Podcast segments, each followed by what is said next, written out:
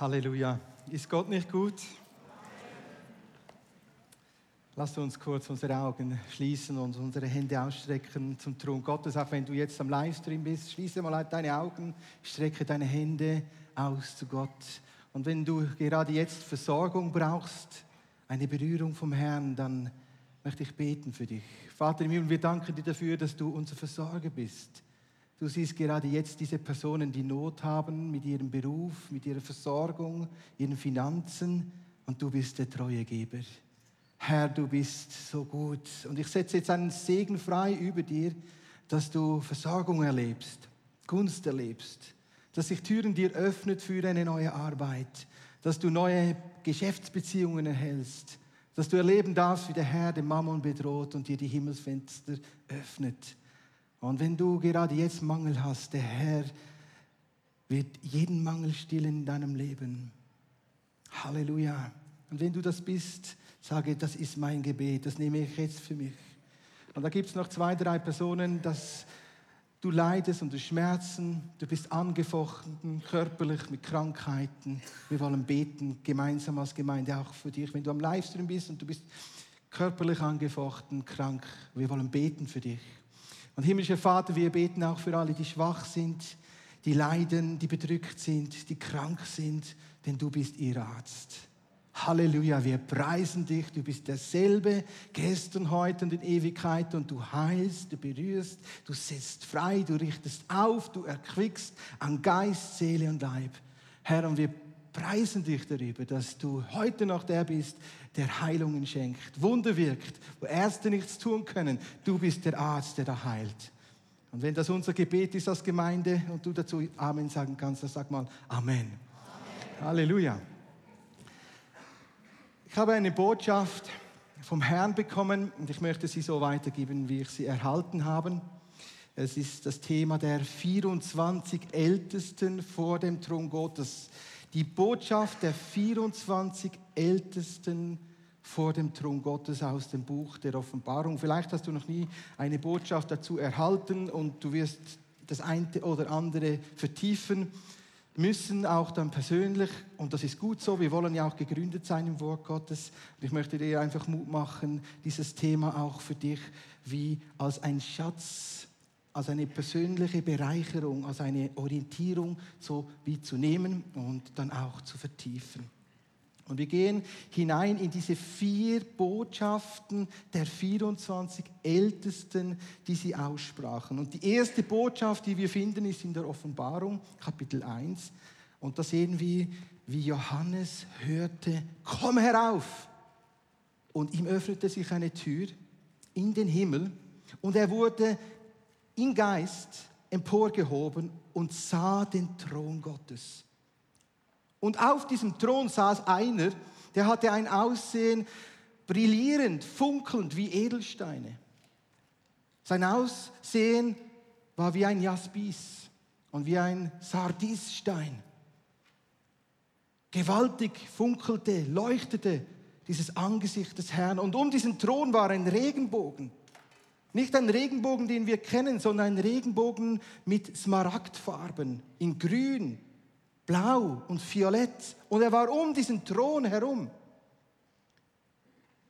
Und dann sehen wir, wie da 24 Throne waren und 24 Älteste darauf saßen mit weißen Kleidern und mit goldigen Kronen. Und weiter war da vor diesem Himmelsthron waren vier lebendige Wesen Kreaturen, die sich unserer Vorstellungskraft oft auch entziehen. Aber die Bibel beschreibt sie, dass sie voller Augen waren, sechs Flügel hatten. Und das erste Tier sah aus wie ein Löwe,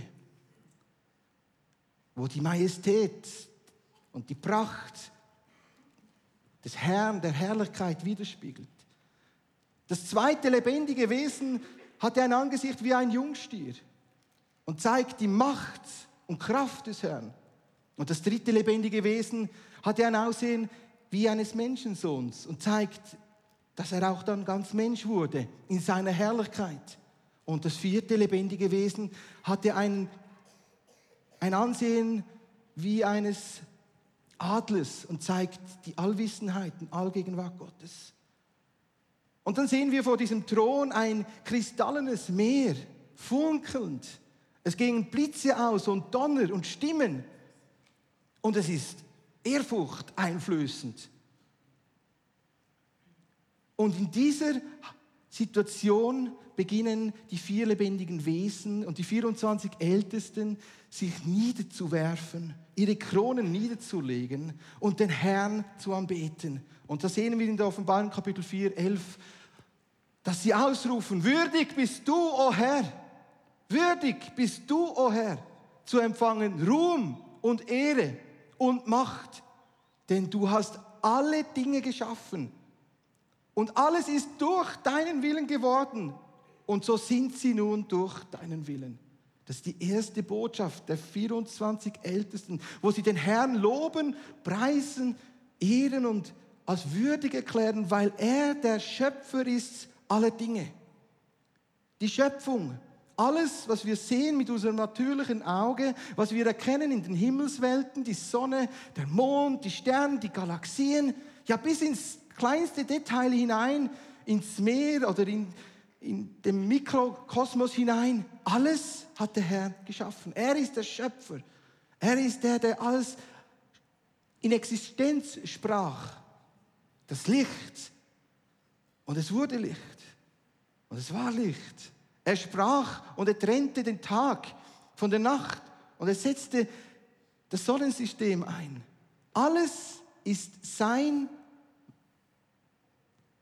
Ausdruck seiner Gedanken. Die ganze Schöpfung. Alles wie er am letzten Tag, am sechsten Tag, den Mensch machte und sagte, der Mensch nun ist sehr gut. Und danach ruhte er. Und so sehen wir, dass die Schöpfung mit dem Geschöpf Gottes Gedanke ist und sie preisen es. Und wir wollen hier bei diesem ersten Aspekt wie dem nachempfinden, was will Gott mit dieser Schöpfung? Denn durch die Schöpfung erkennen wir Gottes Genialität. Es wird einmal der Moment kommen, wo niemand sagen kann, ich habe Gott nicht erkannt. Denn Gott ist durch die Schöpfung erkennbar, sagt Paulus im Römerbrief Kapitel 1, Vers 20. Jeder wird vor Gott dastehen und sagen müssen, sorry, ich habe dich abgelehnt, es war mir zu wenig, dich zu erkennen durch das, was du geschaffen hast als Schöpfer. Und so gibt es heute diese Herausforderung, Ja zu sagen zu diesem Schöpfer, zu dem, der über dir ein Ja gehabt hat und wo du sein Gedanke bist, sein Meisterwerk, ein Ausdruck seiner Liebe und seiner Kreativität. Und wenn wir das ignorieren, ablehnen, werden wir einmal in einen Erklärungsnotstand kommen und beschämt vor Gott dastehen, weil wir das ignoriert haben, dass er der Schöpfer aller Dinge ist. Und so gibt es einen prominenten Mann, Jakob, der hatte Not mit diesem Umstand, den Schöpfer, den Herrn aller Dinge anzuerkennen. Er sagte von sich, ja, das ist der Gott meiner Väter, Abraham und Isaaks. Aber er sagte nicht, das ist mein Gott, obwohl er in seinem Innersten sich sehnte nach Segen und nach Bejahung, nach der ersten Stellung. Er war so menschlich orientiert. Und es gibt ja vier Begriffe für den Menschen im Hebräischen.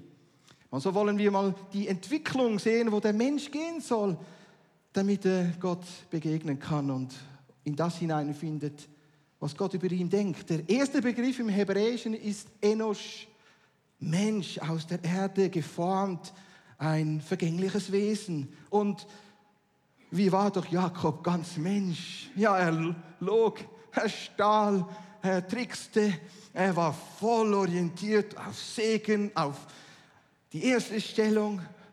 Und so gibt es heute diese menschlichen Aspekte. Gott sieht, wie du dich ausstreckst nach Segen im materiellen Bereich, dass du ein gutes Leben hast, dass es dir wohler geht und dass du ja keinen Mangel leidest. Gott sieht das. Und Jakob ging es nicht anders. Er wollte gesegnet sein. Er wollte ein gutes Leben haben. Er wollte sogar den Segen von seinem Vater Isaac. Und es, er war bereit dafür auch, seine Wege einzusetzen. Er hörte sogar auf den Rat seiner Mutter Rebekka. Wir dürfen nicht vergessen, dass es in diesem Zeitpunkt noch nicht das Gesetz gab. Ja, er handelte im Glauben, aber sein Innerstes war ganz menschlich. Ganz menschlich. Er wollte gut dastehen, gesegnet sein. Und so wurde er dann auch gesegnet. Aber er musste auch feststellen, in seinem menschlichen Unterwegssein, dass es dann auch den Lohn gibt für sein Handeln. Und er musste flüchten, mit nichts außer mit seinem eigenen Leib und seinem Stab. Und er war ein Flüchtling, verhasst von seinem Bruder, gesegnet von seinen Eltern. Und in diesem Moment, wo er so unterwegs war, ganz auf sich alleine gestellt, in der Nacht nicht mehr weiter konnte, da schlief er, legte sich ein kleines ja, Piwak zugute. Ein Stein war da genug gut für seinen, seinen Schlafkissen und er schlief ein. Und in diesem Moment, wo er dann einschlief, träumte er und Gott begegnete ihm. Der Himmel öffnete sich und eine Himmelsleiter stellte sich vor ihm hin und die Engel stiegen hoch und nieder und der Herr stand ihm im Traum gegenüber. Boah, das hast du auch schon mal geträumt und du wolltest gar nicht träumen? Ja, wenn du träumst, dann träumt es mit dir. Und Jakob hat das nicht gewählt. Das war nicht sein Sender, den er ausgewählt hat. Er war sicher so auf dem Survival Guide Kanal. Und plötzlich kam da Gott TV. Ja, Gott begegnete ihm er hatte eine immense Offenbarung der Herrlichkeit Gottes und die Engel. Da war eine richtige Autobahn von Engeln hoch und nieder. Die hatten ja fast ein Tempolimit. Und Gott stand vor ihm und sprach zu ihm und sagte, das Land, auf dem du liegst, das gehört dir. Und ich werde es dir geben. Und ich werde dich segnen und, du wirst eine große Nation werden. Und ich werde überall, wo du hingehst, werde ich auch mitkommen. Und ich werde dich behüten und beschützen, denn ich bin der Gott Abrahams und Isaaks. Er, der ja gerade ein Flüchtling ist, soll eine große Nation werden. Da gab es ja nur noch seine Eltern, Isaac und die Rebekka. Das war dann gerade mal alles neben seinem Bruder Esau. Und dann reagiert er wieder ganz menschlich, ganz wie ein Enosch, ganz natürlich. Ja, wenn denn das so ist, dann werde ich auch. Und wie oft haben wir so äh, unsere Deals mit Gott? Ja, wenn du Herr, dann tue ich das so und so. Das dachte ich mal auch in meinem Leben. Ich wollte ja früher mal Fußballprofi werden. Es hat leider nicht ganz gereicht, aber immerhin habe schon ja, das eine und andere Tor geschossen. Ich sagte dann von Zeit zu Zeit, Herr, lass mich heute drei Tore schießen, dann werde ich Sonntag wieder in die Gemeinde gehen. Ja, das hat funktioniert. War nicht so schlecht dabei. Ja, gut, andere Story. Aber wir haben unsere Wenn dann. Wenn, Herr, du, dann mache ich das. Ganz menschlich, Herr, wenn du mir eine tolle, hübsche Frau gibst, werde ich jeden Sonntag in die Gemeinde kommen und den Zehnten geben. Hast du noch nie gebetet? Gut, okay. wenn, wenn, wenn, wie oft haben wir unser Wenn? Menschlich, ganz natürlich, unser Wenn und unser Aber. Wenn dann. Und Gott, ganz relaxed. Ich komme überall mit dir hin. Gott hat ja gesprochen zuvor. Und er durchläuft eine Entwicklung von seinem ganz menschlichen Sein, bekommt er eine Begegnung und er sagt, okay, ich gelobe, ich setze hier einen Stein. Es ist zwar mega schrecklich, was hier geschehen ist. Ich erkenne meine Menschlichkeit, meine Verfehlungen. Und wenn dir Gott begegnet, erkennst du immer deinen eigenen Zustand. Und ich sage, gut, hier setze ich diesen Stein, ich salbe ihn, das ist das Haus Gottes, Bethel. Und wenn denn das so klappt, werde ich dann den Zehnten geben, hat er gesagt. Kannst nachlesen. 1. Mose 28. Ganz menschlich. Und jetzt führt Gott ihn in einen zweiten Aspekt hinein, wo der Herr uns alle hineinführen will. Und das ist dieses Überwinderleben. Im Hebräischen heißt das Gewehr. Ein Überwinder der eigenen Wünsche und Triebe. Und wir sollen alle Überwinder sein in Christus Jesus. Wir sollen hineinfinden in das, was Gott hat. Und da trainiert er uns von unserem ganz menschlichen, natürlichen Sein in einen Lebensstil, in eine Kultur, in eine DNA, wo wir mächtig werden im Herrn. Eine DNA haben eines Sportlers, der überwindet. Und was musste er nun überwinden? Das, was er gesät hat. Ja, den Laban, der hat ihm zehnmal den Lohn schön, clever verendet. Und ihr kennt die Geschichte mit der Rachel und der Lea. Ivano hat darüber ausführlich gepredigt. Da musste er doch das eine und andere überwinden. Ja, und er musste Distanz überwinden. Denn er war unterwegs von Beersheba, vom Ort des Brunnens nach Haran, dort, wo die Sonne den Boden versenkt. Und er musste schwierige Umstände im wirtschaftlichen Bereich überwinden. Und er begann ein Überwinderleben zu trainieren, aus Bestem Möglichen, was er hatte. Und so sehen wir dann die Entwicklung von Jakob. 20 Jahre war er dort. Und es ging nun auf den Rückweg ja, wie das der Herr auch versprochen hat, ich werde mit dir sein, ich werde dich wieder zurückführen. Und nun begann dann hier Jakob zu beten. 1. Mose Kapitel 32. Und er betete und sagte, oh, bitte steh mir bei, mein Bruder Esau. Wow, mächtiger Überwinder. Er betete. Wow, schon mal gute Sache, wenn wir als Überwinder beten um Beistand. Ja, das müssen wir auch tun, denn wir sind aus uns oft schwach und unzulänglich. Aber der Herr hilft gerne. Und er betete, oh, steh mir bitte bei. Und er hatte seine Taktik mit Versöhnungsgeschenken. Und er sandte da Versöhnungsgeschenke vorab. Und er wusste, sein Bruder Esau kommt mit 400 Soldaten ihm entgegen. Mit dem ist nicht gut Kirschen essen. Er schickte seine Frau und seine Kinder und seine Geschenke voran und er blieb zurück und betete am Bach Jabok. Begegnete er ganz alleine dem Herrn. Und er rang eine ganze Nacht, eine ganze Nacht rang er alleine mit dem Herrn. Und da sprach der Herr zu ihm, wie ist dein Name? Wie ist deine Identität? Wie heißt du? Jakob, Betrüger, Lügner, hinterlistiger Betrüger, das bin ich. Dann sagte der Herr, das sei nun nicht mehr dein Name, sondern du sollst Israel heißen, Kämpfer für Gott. Und dann fragte der Jakob den Herrn, wie ist dein Name? Und dann sagte der Herr, warum fragst du nach meinem Namen? Und er segnete ihn. Und dann lesen wir im ersten Buch Mose Kapitel 32, wo es heißt, und der Herr erlöste die Seele Jakobs. Und da sehen wir die dritte Entwicklung nach Enosch, Gewer, Adama, in die Gottähnlichkeit kommen. Erst eine erneuerte, erlöste, befreite Seele durch den Herrn kann in das Bild hineinkommen, was der Herr über dir hat. Und dann findest du in diese neue Identität das Kind Gottes.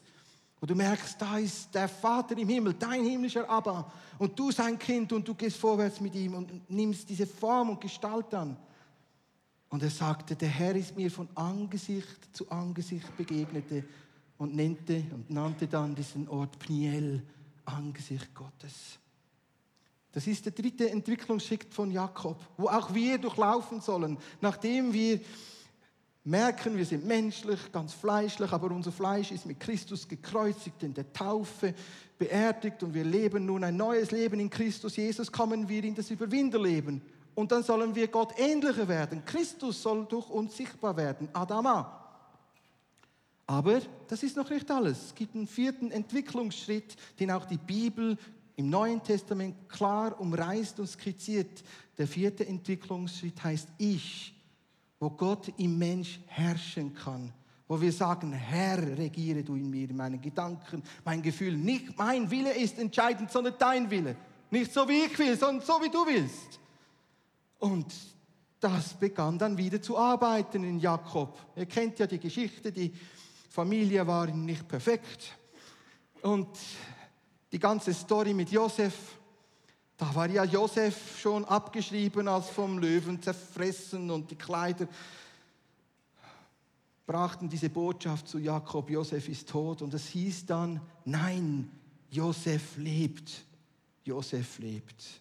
1. Mose 45, 27. Und als er das hörte, Josef lebt, war er bereit, von Beersheba nach Ägypten aufzubrechen. Und er opferte Gott und Gott begegnete ihm einmal mehr und er sprach, Jakob, Jakob, fürchte dich nicht, nach Ägypten zu gehen, denn dort werde ich meine Pläne und mein Wort durch dich erfüllen. Du wirst eine große Nation werden. Und Josef wird seine Hand auf deine Augen legen und du wirst dort sterben. Und es wird einmal der Tag kommen, wo wir alle unsere Augen schließen werden. Und dann wird die Frage sein, ist in diesem Moment wirklich der Herr der, der in dir herrscht und regiert? Hast du es ihm erlaubt, den letzten Weg zu gehen? Ich oder Herr regiert, herrscht. Wo du nicht mehr deine Wege gehst, sondern die Wege des Herrn gehst, auch bis zum letzten Atemzug. Und so sehen wir diese 24 Älteste, wie sie den Herrn priesen als Schöpfer der Schöpfung und des Geschöpfs. Und das ist ja der erste Teil der Botschaft. Sie sagten dann, durch deinen Willen ist alles geworden und ist alles. Und das ist unsere Aufgabe, jetzt das wiedergeborene Gläubige aus den Nationen, aus der Schweiz oder wo du mich hörst, nach dem Willen des Herrn zu fragen, nach seinem Willen uns auszurichten und sagen, dein Wille geschehe wie im Himmel, so auch in meinem Leben. Können wir dazu Amen sagen? Halleluja, das ist die erste Botschaft der 24 Ältesten vor dem Thron. Wir gehen in eine zweite Botschaft. Kapitel 5, Vers 5 heißt es dann, der Löwe aus dem Stamme Juda hat überwunden. Der Spross, der Sprössling von Isai, er ist würdig. Das Lamm Gottes ist würdig. Und da sehen wir, wie dieser Thron im Himmel steht die vier lebendigen Wesen darum, die 24 Ältesten und wie plötzlich inmitten dieses Thrones ein Lamm steht wie geschlachtet. Ein Lamm steht da wie geschlachtet. Wer ist würdig? Wer ist würdig hinzugehen und das Werk zu tun, hineinzukommen in das, was der Herr vorgesehen hat? Offenbarung Kapitel 5 sehen wir dann, wie das Lamm Gottes zu dem geht, der auf dem Thron sitzt und das Buch aus, dem, aus den Händen dessen nimmt, der dort sitzt. Und er nimmt dieses Buch und als er, das Lamm Gottes, das Buch nahm, das versiegelt ist mit sieben Siegeln, da fielen die vier lebendigen Wesen nieder und die 24 Ältesten fielen nieder und sie nahmen ihre Harfen, ihre goldenen Schalen, wofür die Räucherwerke, die Gebete stehen, und sie singen ein neues Lied und singen, du bist würdig, du bist würdig, du bist würdig, Herr. Aus jeder Nation, aus jedem Stamm, aus jeder Sprache Menschen für dich zu erkaufen. Du bist würdig, Lamm Gottes, zu erkaufen Menschen für dich, damit sie dann herrschen hier auf Erden als königliches und priesterliches Geschlecht. Du bist würdig zu erlösen. Die zweite Botschaft der 24 Ältesten geht um die Erlösung, um den Erlöser. Und wie können wir nicht genug loben und preisen im Lobpreis für das Erlösungswerk? Manchmal pfeife ich ja zu Hause Christa hat manchmal das Glück, das mitzuhören. Sogar im Lift, wenn ich so hochfahre, in meinem Block, wo ich wohne, dann pfeift es hoch, pfeift es runter. Nicht, weil ich einen Vogel habe, sondern weil, weil der Herr in mir einen Lobpreis weckt. Es pfeift, es singt, es lobt, weil ich erlöst bin. Und das soll geschehen, auch in deinem Leben dass du beginnst einzustimmen in diesen Lobgesang der 24 Ältesten und sagst, du bist würdig, denn du hast dir aus jeder Sprache und Kultur und Nation eine Menschheit erworben, die für dich dasteht und dich lobt. Und so wollen wir diesen zweiten Aspekt anschauen, die Erlösung. Und es gibt ein ganz prominentes Beispiel, wo für die Erlösung steht, und das ist Mose ein Vorbild, ein Vorläufer, ein Schattenbild auf Jesus Christus, auf Jeshua, den, der da kommen wird. Und so heißt es im fünften Buch Mose, Kapitel 18, Vers 15, einen Propheten wie mich werde ich euch geben, einer aus den Brüdern und auf ihn hört. Einen Propheten wie mich, sagt Mose, wird kommen, der wird mir gleich sein. auf ihn hört. Und so gibt es diese Parallele Mose zu Jesus. Und so sehen wir nun in einem nächsten Aspekt an, wie diese Parallelen sind und was wir daraus lernen können. Es gibt wunderbare Parallelen zwischen Mose und Jesus. Und am Ende werde ich dann auch noch zwei, drei Aspekte sagen, wo sie unterschiedlich sind. Aber lass uns mal hinhören, wo sie gleich waren. Sie wurden geboren mitten in einer Zeit, wo es Tyrannen gab. Mose unter dem Pharao, Jesus unter Herodes. Beide waren in einer Zeit Kleinkinder, als die männlichen Knaben ermordet wurden. Pharao ertränkte die männlichen Knaben im Nil und Herodes verübte einen Genozid unter den männlichen Knaben bis zwei Jahre in Bethlehem. Beide waren in Ägypten. Mose war in Ägypten und Jesus floh nach Ägypten. Beide waren Hirten. Jesus sagte, ich bin der gute Hirte. Und Mose wurde dann 40 Jahre Hirte in Midian bei Jethron und danach 40 Jahre war er Hirte des Volkes Israel. Beide hörten die vernehmbare akustische Stimme des Herrn.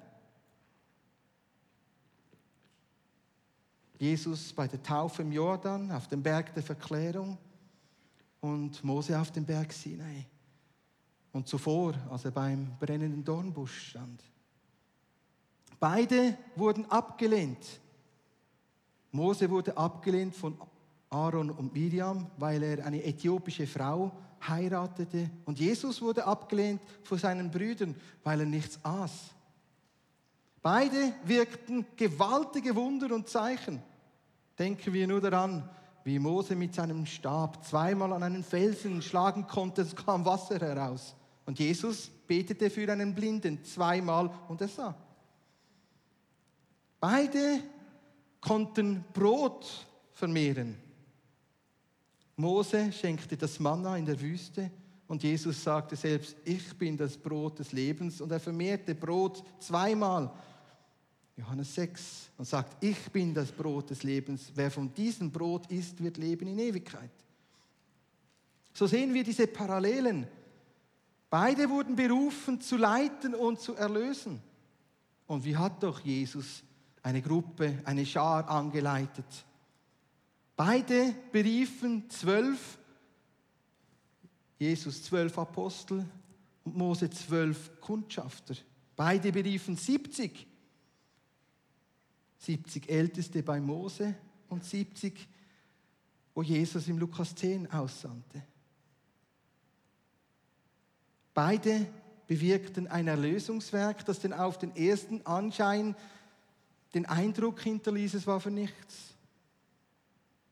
Mose erlöste das Volk Israel aus Ägypten und sie mussten danach 40 Jahre in der Wüste umherwandern und bei Jesus dachte man, jetzt ist er tot haben wir doch gedacht, er erlöst Israel. Und erst mit der Zeit verstanden sie, dass der auferstandene Jesus lebt und dass sich hier das Wort des Herrn erfüllte. Beide wurden verwandelt und leuchteten. Wie haben sie doch den Mose angeschaut und dachten, was ist mit dir passiert? Du leuchtest. Lass uns einmal eine Decke über dein Angesicht legen. Du strahlst so fest. Du hast viel zu viel Lumen. Komm, wir drehen das einmal herunter. Und bei Jesus, der leuchtete auch auf dem Berg der Verklärung. Beide stifteten einen neuen Bund. Jesus in seinem Leib, mit seinem Sterben, seiner Hingabe und sagt, es ist ein neuer Bund. Und Mose mit dem Peschach, wo er danach sagte, mit diesem Blut des Bundes besprenge ich dann die zehn Worte des Herrn zu Sinai, den Dekalog, die zehn Gebote. So gibt es wunderbare Parallelen zwischen Mose und Jesus. Und sie zeigen uns, wie präzise die Bibel ist. Denn es musste ein Prophet kommen wie Mose. Und Jesus war wie Mose, aber doch nicht gleich. Und so sehen wir die Unterschiede. Mose konnte sich selbst nicht erlösen, sondern er brauchte Erlösung. Das ist ein Unterschied. Jesus war der finale Erlöser. Ein weiterer Unterschied ist, dass wir sehen, dass Mose für Israel kam. Aber Jesus kam nicht nur für Israel, zuerst für Israel und danach für die Nationen, damit alle ihn beginnen zu loben und zu preisen und die Erlösung haben. Wie wunderbar ist doch, wenn wir darüber nachdenken, wenn die 24 Ältesten den Herrn anbeten und preisen, dass sie uns zeigen, wie würdig er ist, angebetet zu werden, gelobt zu werden und dass wir das Erlösungswerk preisen und rühmen. Mose führte eine Schar hinaus aus Ägypten und er stiftete eine neue Glaubensgemeinschaft und er führte sie zu diesem Berg, der brannte und nicht verbrannte. Und so führt uns Jesus auch aus unserem Ägypten, aus unserer Gefangenheit, der Sklaverei, Gebundenheit heraus und führt uns nicht zu diesem brennenden Berg Sinai, sondern hin zu Pfingsten. Zu dem Ort, wo wir alle den Heiligen Geist bekommen. Das ist auch ein Unterschied zwischen Mose und Jesus. Wir alle dürfen nun Begegnungen haben mit der herrlichen, lodernden, gewaltigen Majestät Gottes, wo ist wie ein Feuer. Und jeder von uns soll eine Feuerzunge auf sich haben. Darf ich ein Amen hören? Wir sind ja eine Pfingstgemeinde. Halleluja. Da sollen wir brennend sein im Geist lobend und preisend den Herrn. Die 24 Ältesten, sie priesen die Erlösung. Wisst ihr, als Mose 40 Tage fastete, wie auch Jesus 40 Tage fastete, da war er auf diesem Berg, in diesem Feuer der Herrlichkeit und er begann eine Offenbarung zu bekommen über die Stiftshütte. Und die Stiftshütte steht für Jesus. Mose erlebte, wie er das Erlösungswerk Jesu in Form der Stiftshütte geoffenbart bekam. Wir sind nicht erlöst zu einem Selbstzweck. Wir sind erlöst für den Lobpreis des Herrn, zur Anbetung des Herrn. Und so sehen wir in der Stiftshütte eine Parallele auf Christus. Die Stiftshütte, wisst ihr, was die Stiftshütte ist? Das hatte nur einen Eingang. Und so gibt es nur einen Weg zum himmlischen Vater. Es gibt nur einen Zugang zum Herrn. Er ist die Tür, das Tor zum Heil, die enge Pforte, wo wir hindurchgehen sollen. So gab es nur einen Zugang zur Stiftshütte. Und danach kam gleich der Brandopferaltar. Vielleicht hilft es dir, wenn du die Augen zumachst und dir das vorstellst, die Stiftshütte, wie sie Mose auf diesem Berg geoffenbart bekam. Und so stehst du nun in diesem Zelt, in dieser Stiftshütte und vor dir ist der Brandopferaltar, wo du im alten Bund für deine eigenen Sünden ein Tier darbringen musstest. Und Jesus ist nun dieses vollkommene Opferlamm, das deine Sünden sühnte.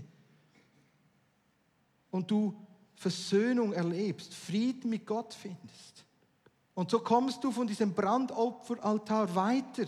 Und dort ist dieses Wasserbecken, dieses Waschbecken, wo du dich selbst im Wasser siehst und spiegeln kannst. Und das steht für das Wort Gottes, wo du dich spiegeln sollst, wo du das Wasserbad des Wortes erleben und anwenden darfst in deinem Leben, wie es im Epheserbrief Kapitel 5, 26 heißt. Und du stehst vor diesem Wasserbecken, diesem Waschbecken, du kannst dich spiegeln im Wort Gottes.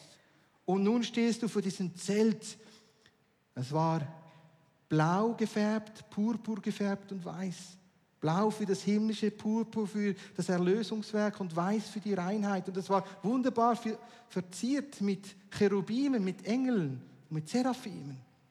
Und nun darfst du eintreten ins Heiligtum und stehst im Heiligen, noch nicht im Allerheiligsten. Und links steht die Menora, dieser siebenarmige Leuchter als ein Bild auf Jesus Christus sagt, ich bin das Licht der Welt. Wer mir nachfolgt, wird nicht in der Finsternis wandeln, sondern das Licht des Lebens in sich haben. Und auf der rechten Seite steht der, Tisch mit den Schaubroten, mit diesen zwölf Brotfladen, wo der Herr sagt, ich bin das Brot des Lebens. Ich will mit dir innige Gemeinschaft haben, im Heiligtum, eine Intimität. Und das soll uns auszeichnen, wenn wir erlöst sind, dass wir Zeit haben mit dem Herrn in seinem Licht, aber auch mit dem Brot. Und dann kommen wir von dem, Bra von dem Altar, den Räucheraltar, wo wir unsere speziellen Gebete darbringen.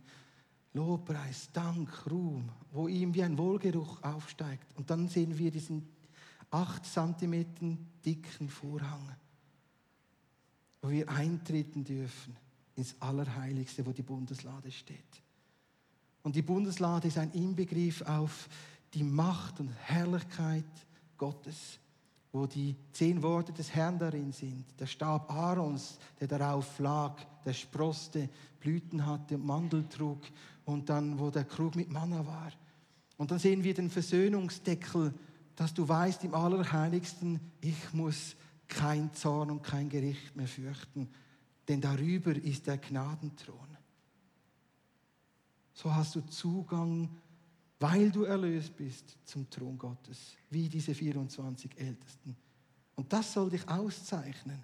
Nähe zu Gott. Denn der Vorhang ist Christi Leib, der sich dir geöffnet hat durch seinen Tod. Hebräerbrief Kapitel 10, 19 und 20. Und der Bund, die Bundeslade steht für den Gnadenthron, für die Gegenwart des Herrn. Liebst du den Herrn? Lasst uns mal kurz aufstehen und erhebe mal deine Hände und preise ihn für die Erlösung. Sag einmal, danke Jesus. Bete für dich. Danke Jesus für das kostbare Blut, wo ich gewaschen bin. Danke, Jesus, für das, dass du dein Leben als Liebe niedergelegt hast. Danke, Jesus, dass ich erlöst bin von meiner Schuld, von jeder Sklaverei, von jeder Knechtschaft. Dass ich erlöst bin von meinem eigenen Ich, dass ich nun für dich leben kann. Danke für diese wunderbare Erlösung, dass ich Zutritt habe zum Allerheiligsten. Herr, wir loben dich, ich preise dich für all das. Herr, wir rühmen dich, dass wir als erlöste Schar hier aus Bern dich rühmen dürfen, als dieses Lamm Gottes, das würdig ist, dieses Buch zu nehmen mit diesen sieben Siegeln. Halleluja. Amen. Nimm doch bitte Platz. Wir kommen zum dritten Aspekt. Die 24 Ältesten, sie stehen vor Gottes Thron und erleben, wie sie hier einmal mehr eine Offenbarung bekommen, einen Wesensaspekt bekommen. Wir sind dazu berufen, als erlöste Schar zu herrschen als Könige, heißt es in Offenbarung 5,10. Ist eine königliche, priesterliche Nation zu herrschen. Und so ist der dritte Aspekt die Herrschaft Gottes. Und so heißt es in Offenbarung 11, 15 bis mit 17, das Reich der Welt ist unseres Herrn und seines Christus geworden. Er wird herrschen von Ewigkeit zu Ewigkeit. Und die 24 Ältesten, die vor Gott auf ihren Thronen sitzen, fielen auf ihr Angesicht und beteten an und sprachen, Herr Gott Allmächtiger, der ist und der war, dass du deine große Macht ergriffen hast und deine Herrschaft angetreten hast.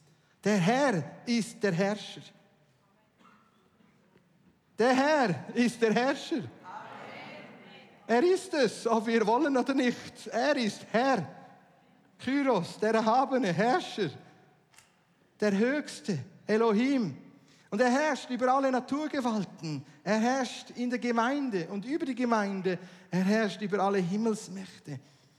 Und das musste Jesus ja auch in einer Versuchung in der Wüste von Satan durchstehen. Denn er führte ihn, Satan führte Jesus auf einen hohen Berg und er zeigte ihm alle Reiche der Welt. Und er sagte, wenn du anbetest und vor mir niederfällst, werde ich dir all diese Reiche geben, denn ich habe die Macht und die Herrschaft darüber. Ja, von wo hat Satan diese Macht und Herrschaft? Von Gott? Nein, von wo hat er sie dann?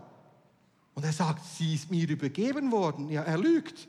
Er hat sich erlogen und erstohlen, denn der Mensch wurde gemacht zu herrschen über alle Tiere des Himmels, der Erde und des, des, unter der Erde, des Geziefer.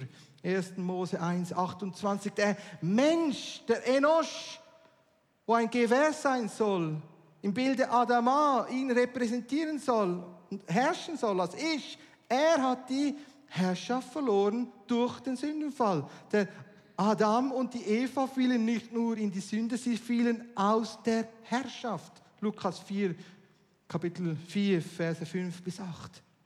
Und von ihnen hatte die Herrschaft genommen und darum herrscht er. Und deswegen wurde Jesus versucht von diesem Widersacher Satan. Wenn du mich anbetest, werde ich dir das geben.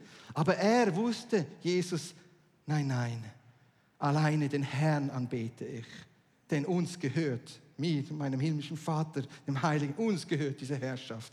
Ich muss dich nicht zuerst anbeten, weil es steht uns zu. Und so sehen wir in diesem dritten Aspekt der Herrschaft, wie Gott diese neue Weltordnung implementieren möchte. Wie kommt diese Herrschaft in diese Welt? Jesaja Kapitel 6, wir haben es schon gesungen. Jesaja Kapitel 6, da steht Jesaja plötzlich vor dem Thron Gottes. Oh, gewaltig herrlich. Und der Saum Gottes, der Herrlichkeit Gottes füllte den Tempel wie ein Rauch. Und er dachte, oh, wehe mir, ich bin ein Mann mit unreinen Lippen. Ich lebe in einem unreinen Volk. Oh, die Herrlichkeit Gottes, die Herrschaft Gottes, des Herrn der Herrlichkeit, des Herrn der Herrscher. Und dann sehen wir, wie diese Herrschaft in die Welt kommt zum Menschen und wie sie neu angekündigt wird durch Jesaja. Ein Engel nimmt eine glühende Kohle vom Altar und berührt die Lippen von Jesaja und sagt: Deine Sünden sind dir nun vergeben. Wen darf ich senden? Mich! Jetzt hat er doch gerade die Lippen verbrannt. Mich! Aber er hat nun geheiligte, gereinigte Lippen. Und was soll er proklamieren? Die Herrschaft Gottes. Die Herrschaft Gottes mitten in einem Volk der Untreue, wo gerade durch das Gericht geht. Ein Teil ist schon im Exil bei Daniel. Und ein weiterer Teil kommt dann noch ins Exil, weil sie ungehorsam sind. Und da sehen wir, Jesaja 7,14. Und der Herr wird euch ein Zeichen geben. Die Jungfrau wird schwanger werden und sein Name wird sein Immanuel. Das ist der Beginn und das Ziel der Herrschaft Gottes, Jesus. Weil das ist der Plan von Anfang an. Und dann sehen wir Jesaja 9, 5 und 6. Ein Kind ist uns geboren, ein Sohn ist uns gegeben und die Herrschaft ruht auf seinen Schultern und sein Name ist wunderbarer Ratgeber, starker Gott, ewiger Vater, Fürst des Friedens. Und groß ist seine Herrschaft und der Friede wird kein Ende haben. Auf dem Thron Davids. Und er wird diesen Thron, dieses Königreich des Friedens stützen und festigen in Recht und Gerechtigkeit. Und der Eifer des Herrn wird dies tun. Ja, was wir tun, die Herrschaft etablieren, mitten in einer gefallenen Welt, wo zersetzt ist von Sünde und Brutalität und Perversion, sagt der Herr, aber ich habe noch etwas anderes für euch. Dies ist die echte Weltordnung. Und da müssen wir auch keine Ängste haben von irgendwelchen Verschwörungen. Der Herr lacht diesen Verschwörungen, sagt der Psalmist Psalm 2, denn der Herr hat das letzte Wort. Und seine Weltherrschaft und Weltordnung wird sich durchsetzen am Ende der Tage. Amen. Und dann ist die Frage, bist du unter dieser Weltherrschaft, dieser Herrschaft Christi? Und Jesaja prophezeit und sagt, es wird dann mal einkommen, ein Spross aus der Wurzel Isai. Er wird kein Ansehen haben. Er wird verachtet sein. Er wird unsere, deine und meine Sünden tragen. Alle Krankheiten wird auf ihn kommen. Und durch seine Striemen haben wir Heilung. Und durch sein Tragen der Sünden haben wir Frieden mit Gott. Und er wird viele zur Gerechtigkeit führen. Und er proklamiert diese Herrschaft Gottes, wo kommt in Christus Jesus, wo nun in dir angebrochen ist wo du sagen kannst, komm Reich Gottes, komm Reich Gottes, lass deinen Willen geschehen, wie im Himmel, so in meinem Leben und durch mein Leben. Deswegen sollen wir beten als Jünger Jesu, komm, Reich, Herrschaft Gottes. Wir sind berufen zu herrschen, zu beten, dass das Reich Gottes sich in uns und durch uns, durch die Kraft des Heiligen Geistes offenbart. Das ist die Berufung der Gemeinde. Ein Gegenpol zu sein, eine Kontrakultur zu dieser heutigen Zeit. Amen. Das ist ein Challenge, aber eine gute Challenge. Wir sollen wachsen in die Fülle Christi hinein. Die Herrschaft, sie wird besungen und gelobt und gerühmt. Und ich sage dir, wenn du den Teufel widerstehst, er wird fliehen von dir. Wenn du im Standhaft widerstehst und sagst, stopp, er muss fliehen, weil das Königreich des Herrn ist mit dir und bei dir. Lasst uns dies nicht vergessen. Wir sind Himmelsbürger, versetzt vor diesem Reich der Welt, der Finsternis hinein, das Reich des Sohnes, wo er herrscht, in seinem Licht und mit seiner Liebe. Amen. Lasst uns nicht vergessen, wohin wir zulaufen. Und dann sehen wir, dass ja das, das prophezeit und angesprochen und gesungen, besungen wird von den 24 Ältesten im Kapitel 11. Die Herrschaft ist seins. Sein ist die Herrschaft über allen Reichen, über Amerika, über der Hamas, über Israel, über was auch immer. Kannst selbst noch einsetzen. Und wenn wir beten und unsere Hände am Thron Gottes haben, es wird etwas bewirken. Hab Glauben. Verliert den Glauben nicht, dass Gott Großes tut. Jesus sagte, mein Reich ist nicht von dieser Welt. Wenn es so werde, wäre, hätte die, die für mich sind, für mich gekämpft. Das sagte vor Pilatus. Mein Reich ist nicht von dieser Welt. Von wo ist es? Von dem, der Milliarden von Engeln zur Rechten und zur Linken in einem Nu so schenken kann. Lasst uns die Herrschaft Gottes neu erbitten und eine Offenbarung erbitten, was es ist. So kommen wir zur letzten Botschaft der 24 Ältesten. Kapitel 19, Offenbarung 19, 1 bis und mit 5. Und ich hörte eine laute Stimme, wie von einer Volksmenge. Ich hörte eine laute Stimme, wie von einer Volksmenge. Und sie priesen und sagten, Halleluja, das Heil und die Herrlichkeit und die Macht unseres Gottes sind gekommen. Und die Gerichte des Herrn sind wahrhaftig und gerecht. Und er hat die große Hure gerichtet, wo die Erde verführt mit ihrer Pornografie, ihrer Unzucht. Und er wird die rächen, wo seine Kinder, seine Diener ermordet haben. Und dann hören wir das zweite Halleluja. Halleluja! Und der Rauch die Gebete stiegen auf von Ewigkeit zu Ewigkeit. Und die 24 Ältesten und die vier lebendigen Wesen fielen nieder und beteten an den, der auf dem Thron sitzt. Und sie sagen Amen. Und der Vers 5, den müsst ihr euch auch mal auf der Zunge vergehen lassen. Da heißt es, Lobt den Herrn, alle ihr Diener, die ihr den Herrn fürchtet, klein und groß. Loben wir den Herrn über die Gerichte, die er vollstreckt und vollzieht kenne fast kein Lobpreislied über das Gericht des Herrn. Aber hier haben wir eins. Der Herr ist der gerechte Richter und seine äh, Gerichte sind gerecht. Und so kommen wir zum Abschluss. Ich möchte dir zum Ende Jesus als Richter vorstellen, der würdig ist, auch zu richten. Das heißt in der Offenbarung, dass er gerecht richten wird. Und seine Gerichte sind vollkommen gerecht und wahrhaftig. Im Johannesevangelium Kapitel 5, 22 lesen wir und sehen wir, dass der Vater Jesus die Gerichte übergeben hat und dass der Vater niemand richtet. Und dass wir, die wir an ihn und an sein Wort glauben, nicht unter Gericht stehen. Darf ich mal ein Amen hören? Du musst keine Angst haben beim Wort Gericht. Auch darfst du wissen, du bist vom Zorn hinübergegangen zur Gnade. Aber Gott wird trotzdem gerecht richten. Und er ist der, dessen Augen wie Feuerflammen sind und dessen Worte wie ein zweischneidiges Schwert sind. Und er scheidet, was seelisch und geistlich ist. Er ist ein Richter der Gedanken und der Gesinnungen und alles ist vor ihm bloß und offenbar. Er ist der Herr, der Richter in der Gemeinde. Und so dürfen wir wissen, er hat den Schlüssel des Todes und des Totenreiches. Er wird eines Tages alle Menschen auferwecken. Diejenigen, die an ihn geglaubt haben, zum Guten und diejenigen, die ihn abgelehnt haben, zum Gericht, heißt es im Johannesevangelium 5, Verse 26 bis mit 28. Und er ist der, der heute schon die Nieren prüft er erforscht die Herzen.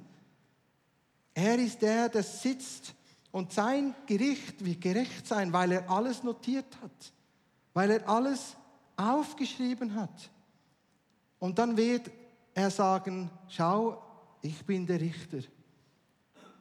Die, die in Christus Jesus mit ihm leben, kommen vor das Preisgericht und bekommen Lohn für das, was in Christus Jesus getan haben. Sie werden belohnt und Jesus sagt, ich werde dir nun deinen gerechten Lohn geben für deine Mühen, für dein Geben, für dein Überwinden, für deine Hingabe, für deine Treue, für deine Liebe zu mir und zu meinem Wort, wo du gehabt hast bis zum Ende, weil du für mich gestanden bist, so wie es Ivano letzten Sonntag gesagt hat über Stephanus. Der Herr ist gestanden und der Herr ist aufgestanden für ihn. Und dann gibt es aber auch das Gericht für die, die ihn abgelehnt haben. Weil auch das ist Gerechtigkeit. Und dann wird er aufstehen und deine eigenen Taten werden gegen dich zeugen.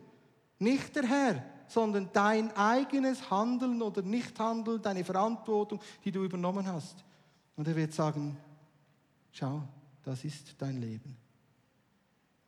Und deswegen erfüllt es uns auch mit dieser Furcht des Herrn, heute Entscheidungen zu treffen für ein Leben mit Christus und für Christus und unser ganzes Leben ihm zu geben, wie wir es gesungen haben. Zu ihm zu stehen und sich senden zu lassen. Und dann darfst du wissen, er ist auch der Herr für und der Richter für die Gemeinde und sagt, ich bin der Fürsprecher für die Gemeinde. Die Gemeinde die Gemeinden sind in meiner rechten Hand. Ich wandle in den Gemeinden. Ich bin der treue Zeuge, das treue Ja und Amen, der treue und der wahrhaftige. Aber ich bin auch der Richter der Welt, als Fürst des Lebens, als König der Könige. Und so sehen wir dann die verschiedenen Gerichte. Das werde ich vielleicht ein anderes Mal einbringen können. Das Gericht über die Nationen die nicht den Willen des Herrn getan haben. Und über das Gericht, über die, die verloren gehen, die nicht gefunden werden im Buch des Lebens, am jüngsten Tag, beim weißen Thron, die verloren gehen. Auch das gehört zu Gott. So schließe ich diese Verkündigung. Ich bitte die Lobpreiser nach vorne zu kommen. Die Botschaften der 24 Ältesten Sie rufen uns auf, uns auszurichten, nicht nur auf das, was uns passt, nicht nur auf das Eingepfropftsein in den Segen Abrahams, Isaaks und Jakobs, auf das, dass wir einen Wandel und eine Entwicklung haben als Jünger des Herrn, sondern dass wir auch verstehen, wie kostbar die Erlösung ist. Der Erlöser und wie er uns hinführt zum Thron, durch den Vorhang hindurch. Und die Botschaft der 24 Ältesten zeigt uns auch, dass wir zur Herrschaft berufen sind. Zu beten, komm, Reich Gottes. Komm, Herr, bald. Maranatha, Herr, komm bald. Etabliere dein Himmelsreich. Und der vierte Punkt ist, eines Tages werden wir alle vor dem Herrn stehen. Und wir werden Lohn empfangen für unsere Mühen vor dem Preisgericht des Herrn. Und für das, was du dich investiert hast, wird der Herr dich belohnen. Und wenn du heute merkst, du lebst nicht mit Jesus, du kennst Jesus nicht persönlich, ist heute der Tag deiner Rettung. Du darfst ihn annehmen. Und wir wollen bitten im Namen Jesus, dass du jetzt das in Freimütigkeit und Freiheit tun kannst und sagen kannst, ich wende mich ab von meinem eigenen Leben, von der Nachfolge wie es die Welt tut. Und ich komme auf diesen schmalen Weg, durch die schmale Pforte, auf den Weg in die Nachfolge. Und ich entscheide mich für Jesus Christus, dass er heute am 4. Februar, oder wenn du es später siehst, kommenden Datum, meinen Namen einschreibt ins Buch des Lebens. Wenn du diese Entscheidung noch nicht getroffen hast für Jesus, es gibt keinen besseren Tag als heute. Jetzt. Jesus liebt dich.